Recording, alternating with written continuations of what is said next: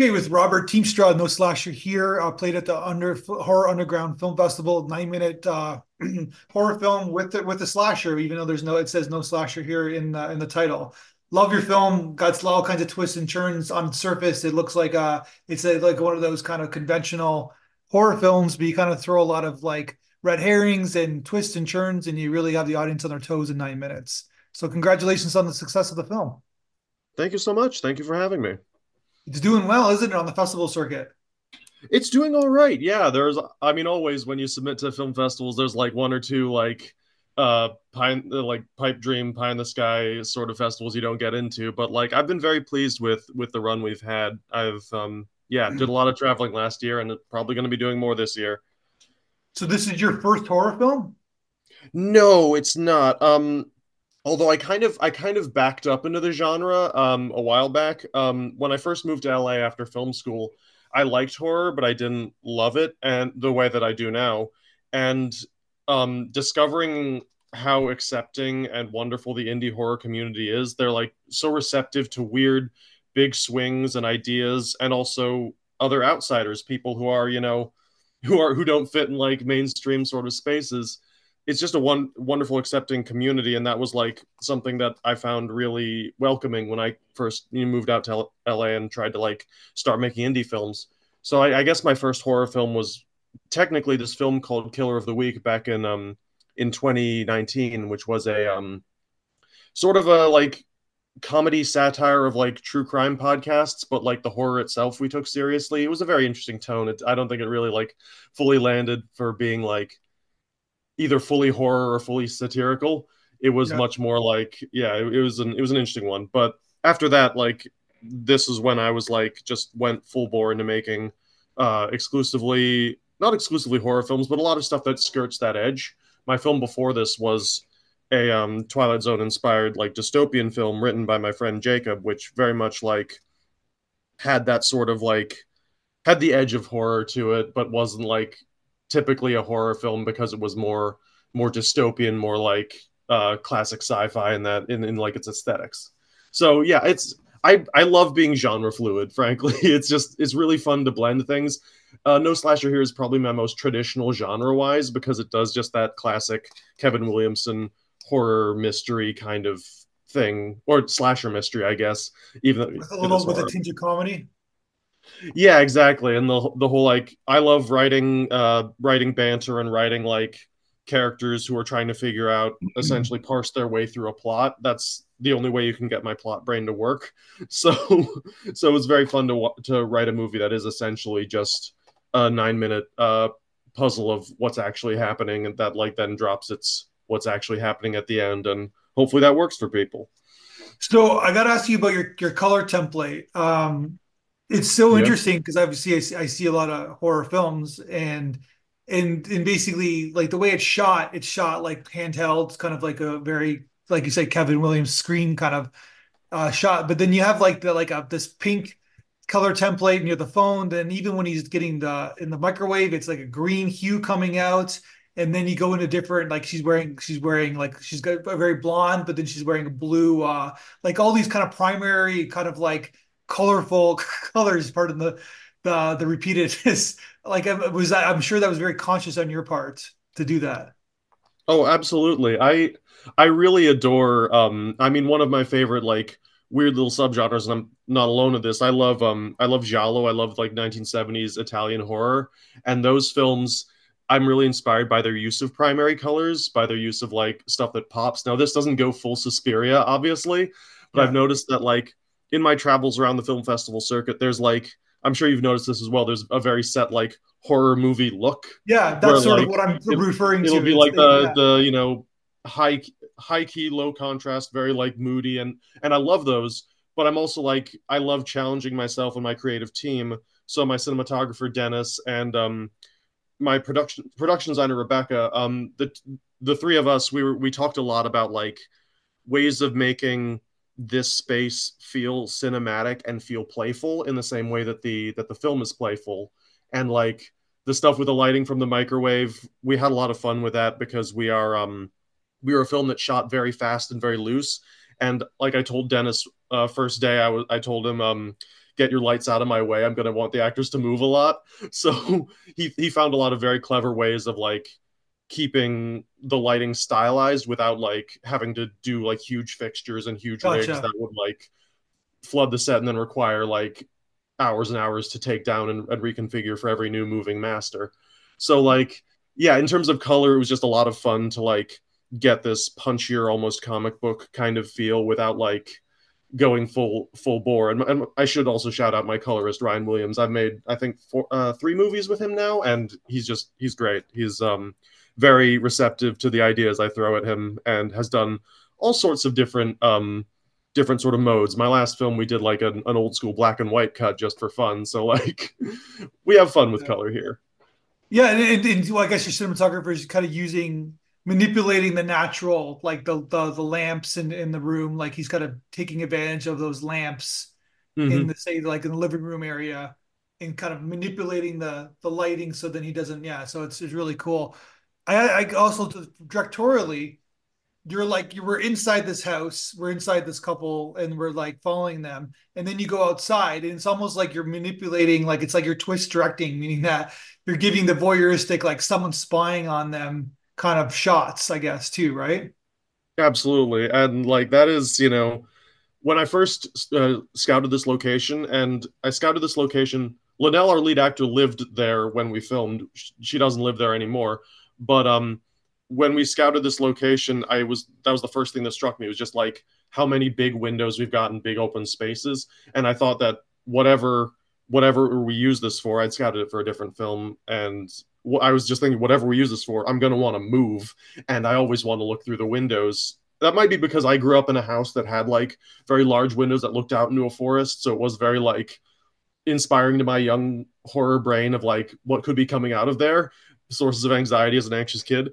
But like now uh, as a filmmaker now just taking advantage of that is a great way to just like to feel the space to feel the effect of the voyeurism but then also just have fun with the visual language of the movie and not just be trapped in shot reverse shot and like in the sort of like comfortable spaces i guess.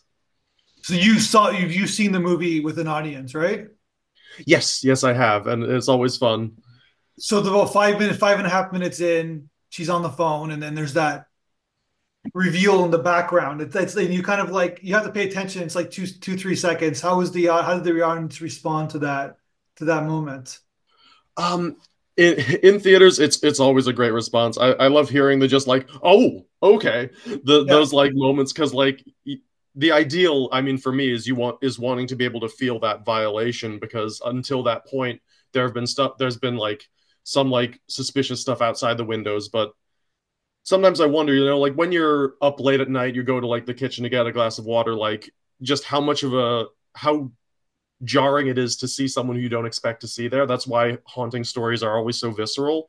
But like for this particular story, I, I my ideal is to like get people to feel that um that like whoa and actually like there's a slight delay on this on the music there that's yeah. very intentional because I want people to have that oh before the music realizes that that there is a um there is uh, someone in the room, which is you know, it's the classic the classic horror feeling of the he's behind you. You know.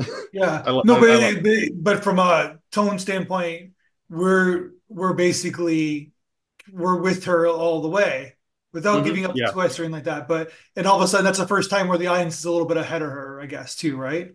Absolutely, yeah. Um, I I hope that like I mean, I think a lot about when I'm writing and when I'm uh, when we're shot listing and storyboarding. I think a lot about perspective and point of view. Like, you know, why are we choosing shots we're choosing? How is that guided by like the point of view in a literary sense, not even in a cinematic sense?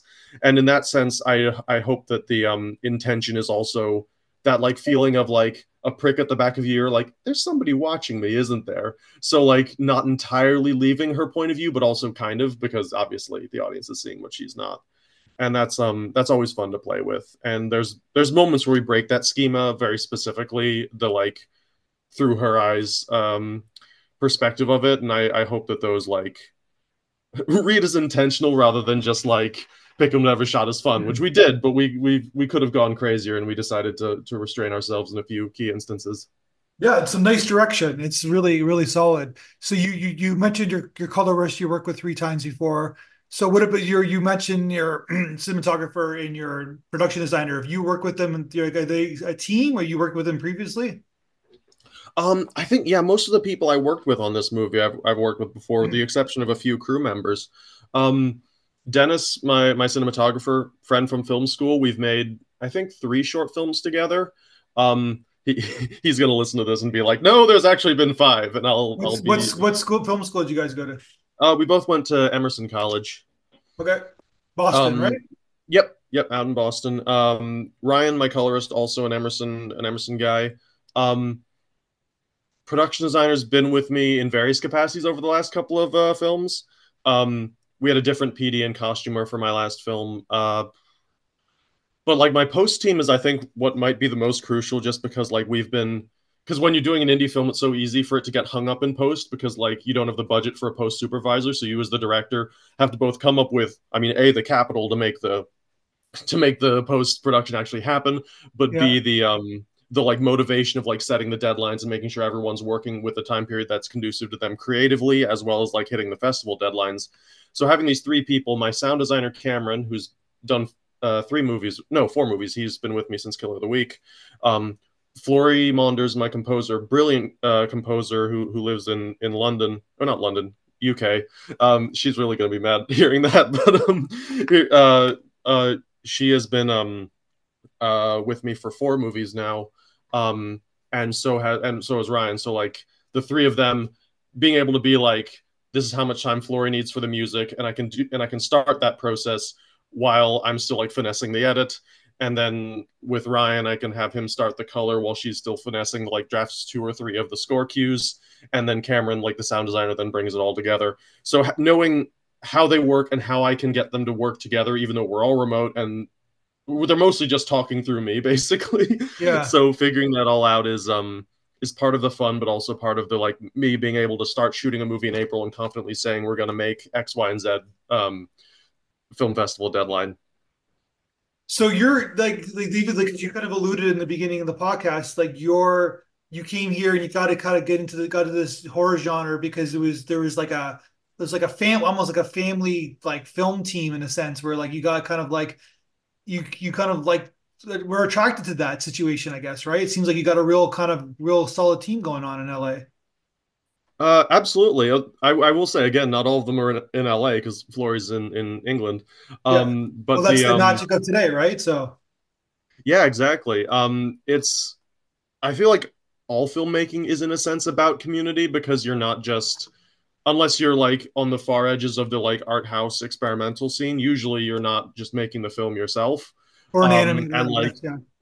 yeah, or or an animator. Yeah, the the solo the solo animated jobs. God, I have so much respect for those people, though. Like the amount of dedication. Just, anyways. Well, I, I, I talk to these writing. guys. I talk to these filmmakers. They make these three minute films, and they spend three years, four years making it. These, yeah, three, yeah. It's and they're they're amazing films. They're absolutely amazing films, and then like they spend so much time on it, like years making it. Yeah, it's almost it's like almost like the artistic uh, the art uh, not to say that this isn't artistic but it's almost like watching someone assemble a, a, car from scratch in their garage you know? You're like you you knew exactly where everything made for this to work. Anyways um but yeah it's it's all about community and like i think part of it is also like the disparate communities that make up my life sort of affect my my filmmaking life. Yeah. Because as like as a queer person who lives in los angeles and also as a filmmaker who lives in los angeles there are like so many venn diagrams of like these are my like these are, are my like queer group of friends. This is my queer film group of friends. These are my like horror group of friends. These are like my queer horror group of friends. So there's like there's a,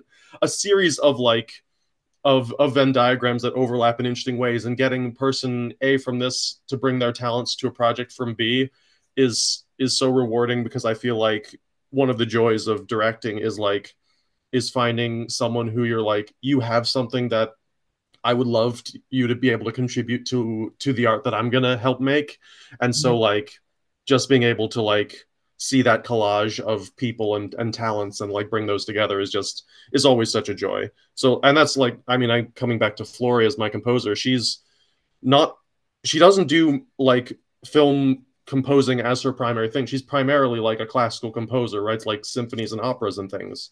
And yeah. when I first reached out to her, I was so inspired by this because she i'm talking i'm working with someone whose language is different whose artistic language is different but that brings an entirely new perspective when she's going to write a score for a movie that i that i directed because i'm not talking to someone who i can be like carpenter this and ennio morricone that. It's going to be an entirely different suite of references that also broadens my perspective on the world of composing ideally. Um, so it's it's like it's it's just electric. It's so fun. So and then according to your blog interview the movie seeds of the movie started with your lead actor. She called you on or texted you on New Year's Day. I'm assuming last I, year. I texted her. I texted, texted her because we'd made a movie together and, and she'd been like, and we'd both, we bonded over like both really being into horror movies. And so I, I, I'd been just laid off at the end of that year and I was like feeling very down and like, I don't know if I can make movies. I don't have a steady flow of income. So I just texted her saying like, Hey, do you want to make something spooky together? Cause I knew that she was also like, jonesing to like do something indie and and she was very game. And so she sort of became my my producing partner on this one. Usually i have a dedicated producer but this one was a little a little more scrappy. We had a, a small team um, including it was mostly um, Llenelle and myself. Um, Llenelle myself and cody who like bore the brunt of the producing work. And we um we sort of like shared a lot of the tasks and like broke down a lot of the a lot of the the beats like i handled the like insurance and the equipment rentals and Llenelle and cody handled handled like how we're going to feed everyone where we're going to like stage things because this is the house that they live in that we're filming in. So it became like an interesting division of labor. And then Llenelle also showed up and gave a brilliant performance which is you know the like her the, the contribution of hers that will be seen the most in the film and hopefully appreciated the most but like also just the fact that like she was there pretty much throughout prep as like a person for me to go to with a problem and be like, oh God, I'm worried about this. And she'll be like, no, it's okay. I'm also passionate about this project. So let's figure out a solution. And she, she's got, it's a fantastic role that you went, wrote for her too, right? It's like so many, I mean, so many arcs through the emotions. Like you don't see, you don't see the twist coming at all. Like you don't see I love that. Yeah that's the thing I love about writing is like, or specifically screenwriting, is like being able to be like, I want to write a role that someone will want to play. I think that's yeah. the greatest contribution you could, the greatest compliment you can get as a writer is an actor reading your screenplay and being like, this seems like such a fun role to play, and that's just the that's um one of the one of the greatest um compliments is being like having that challenge of like I want to write a role for this person, and then them actually responding to it in a way that like you want. So, yeah, absolutely. Thank you. So I want to. Uh, I'm going to paraphrase a little bit. In your director statement, you talked about uh, uh, basically the, the, the phone, and basically the phone is a major, uh, obviously plot plot device in your film. And you said you there's a hope in the ability to connect with uh, people in their community through their phone. It could be a tool uh, for target harassment, but it can also be a lifeline as well. And so, so you're using the phone as kind of like your device in the film. I'm curious about the phone itself because you what because it, this it's a phone that you use the, in the film that nobody kind of you nobody uses anymore. You didn't use a cell phone. Yeah, I, I, I, kind of hate cell phones cinematically because they're like. I, I, joke sometimes that it's impossible to hang up angrily anymore because, like, what are you going to do? Tap the screen especially yeah. hard? Like, you can't. There's none of that. Like, I think of of the Departed, Scorsese Departed. There's like these satisfying like every time like someone closes a flip phone like even that like has a certain amount of punch to it. But even even more so i think like for our film i for one i wanted the like references to be very like 90s into 2000s horror which is like the part where we started get where we started getting a bit a bit meta a bit like into the weeds with the slasher thing and maybe a bit too far but like the but we needed that aesthetic bed of references especially with scream. Um yep. but also i think for me, there's something absurd and fun about the landline as like a device in a, in a movie of of um of made in you know the, the year of our Lord 2023 um because like it is just um it's an antique but also something that I grew up very normal in my house a landline. So there's all so there's like this slightly archaic but not fully not archaic enough to really distract at least to me so I don't know. It, it was an it was a choice that from the first draft it was a landline, and always the absurdity of the landline was kind of foregrounded with Craig being like, "Why do we even have that?" But it it sort of it felt necessary to be a landline, partly because of like whatever the what the twist builds into is is more plausible with a landline, and also there's things you know like a phone call feels stranger and more like when it comes through a landline i don't know exactly what it is there's something kind of um unnameable about it about well, I think what, I think what happens is that is that when it's a landline you you are like you kind of feel compelled to pick up the phone but when it's a cell phone, you just like, okay, I'm not. I'm just gonna let it go to who's who's calling me. By the way, like yeah, it's like it's a scam likely if it comes from. If it's like it's probably a scam if it's calling coming through your phone, but yeah. like through your like cell phone. There's also something about like calling the location that's very interesting. Like they're calling the place you are at, not you. Like yeah. it's it's slightly disconnected from like the present day phone being on you, so you can be contacted at any time. But there's a definite tribute to uh, Drew Barrymore, original Scream, with her blonde hair. Absolutely. Yeah, in the phone. I, were and you even born like, when that I'm, movie came out? I, w- I was. Um, I, I think, what was, what was that? Scream was 90... 95? 95. Okay, so I was barely born. I was born in 94. Okay. but um, Scream was, was, I was introduced to it in um, in in college around the time I was really getting into the classic horror movie references. I I, so that was I, also I, like, was 96. I apologize. I just checked it. Yeah. 96. Okay. So I so I was 2. Um I did not see it in theaters. Um but um another reference for us especially how we shot it was um When a Stranger Calls. Um both films are are brilliantly directed, uh, especially that opening sequence, but like we were just trying to make sure we're like remembering how to like fill a space, especially when there's only one or two characters in there to like give us our perspectives. And when a stranger calls is especially helpful because that film basically just opens with a 20 minute short film.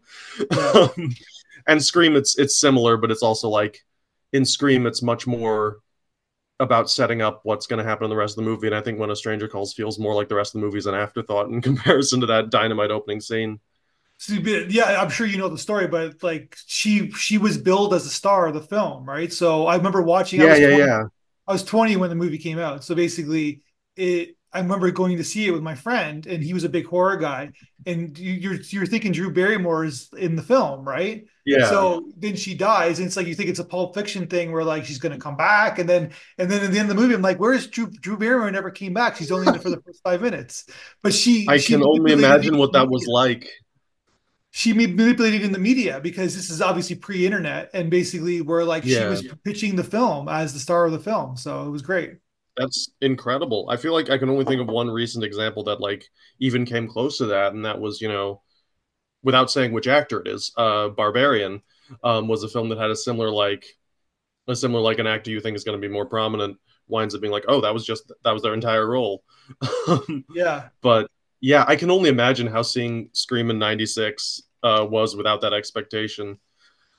But yeah, but now every movie comes out on Friday. By by Friday at noon, everybody's kind of like posting it on Twitter or whatever, and yeah, and all the twists and turns are out, right? So, but this is this is in a more primitive era where like they didn't have that stuff. So yeah, I've got, and as someone who, who's like made just a short film that's nine minutes with like a twist that's very easy to spoil, um, it's you know one of those things where like I'm getting kind of zen about spoilers and hoping that the experience of the movie holds up, even if you, even if you know going in, even if someone has told you this is how it resolves. I'm hoping we've put enough like clues and Easter eggs to make it hold up on a rewatch or on a watch with that knowledge. Yeah. Um, but that's always a you know a thing you never fully know because you'll never be fully objective about your own work.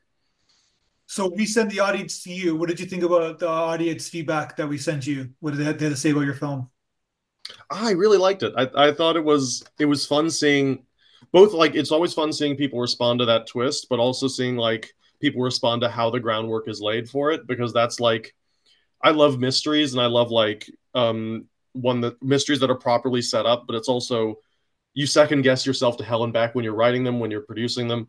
And so it's always fun to see like people respond to oh yeah they actually like saw what we were doing and like clocked like how how like L- how Llenelle, Noel, and Ethan's performances all like um contributed to um to like that feeling of like oh the film's going this way and then it's going to go this way um i'm trying to say without spoil without spoiling i think I shouted out Llenelle a lot because I, I do think her work is crucial to the film, but I also got to shout out Ethan and, and Noel. Ethan, I've known since talking about these film families. I've known Ethan since I was in middle school. We did Shakespeare camp together. Um, and so the two of us have, have been like we've known each other for a long time, and he's done two shorts for me now. Um, and just like when I got him for that for this film, I was it immediately clicked when he came on camera. Like, oh, I'm very glad that he's the one in this part. And then Noelle just like hearing her over the over the phone for the first time before we like actually decide to cut away to her was like, okay, yeah, yeah, I'm very happy that that this is the person I've gone with for this role. It's always casting is is such a tricky thing, and when you have friends who are who are talented actors, it makes it so much easier. Yeah, fantastic. No, it's a really great film. I hope you're proud of it. And I just want to finish with uh, your in your bio. It says that you have a twin brother, correct? That is correct. Yeah, he's he's an actor actually, but he lives in New York, so it's sometimes That's harder to cast him in things. Yeah. So you so he's in the industry as well. Uh, he's a, yeah, mostly in theater. Um, he's an Actors Equity member. He's done a bunch of plays. Um, he was Hamlet in like an off off Broadway production of Hamlet. He's um, but yeah, he's also a writer, very talented writer. He's working on a play right now that I'm not sure he'd want me to to, to say what it is, but um, but yeah, he's he's very much in the theater side of things, and it's you know the New York LA LA dichotomy. He's in theater, I'm in film. We're spanning the U.S. You guys grew up in San Francisco, are... right? Oakland. Um, oh, so across okay, the Bay. Sorry, the Bay Area, I should say. I apologize. Yeah. It's so a, I mean, it's a common mistake. Oakland isn't as well known. That's that's so cool. So basically, so do you think you guys going to work on a project ever uh, in the future? Oh, absolutely. I mean, it's it's without a doubt. He even if like he's not in a film or like contributed to the writing of a film that I've done, he usually is one of the first people to see like a cut of it. Um, in the end of the credits of this movie, I list this a, group of people I call creative consultants, basically people I test screened the movie for and, and was just like, is the red herring working? Is the like this, that, and the other thing working? Um, but Matt's in that list. Um, he's also um, in my film before this one, he was production support and um, also had a small role at the very beginning. I promise I'll eventually give him a bigger role. I keep telling him this, but lately, um, lately he's been just crucial support, basically, in the way that everyone in your life as an indie filmmaker is crucial support, like your partner and your and your friends and your family, and just everyone who like tells you that like they like what you're doing or they you know want you to keep doing it, even if they're like my mom who hates horror movies and is like, I will probably not watch most of your movies, but like I love that you're doing it. So it's imp- it's like support is obviously like so crucial, but also Matt's a very talented artist in his own in his own right, and I do think yeah. that we'll work so together. He's got something to say.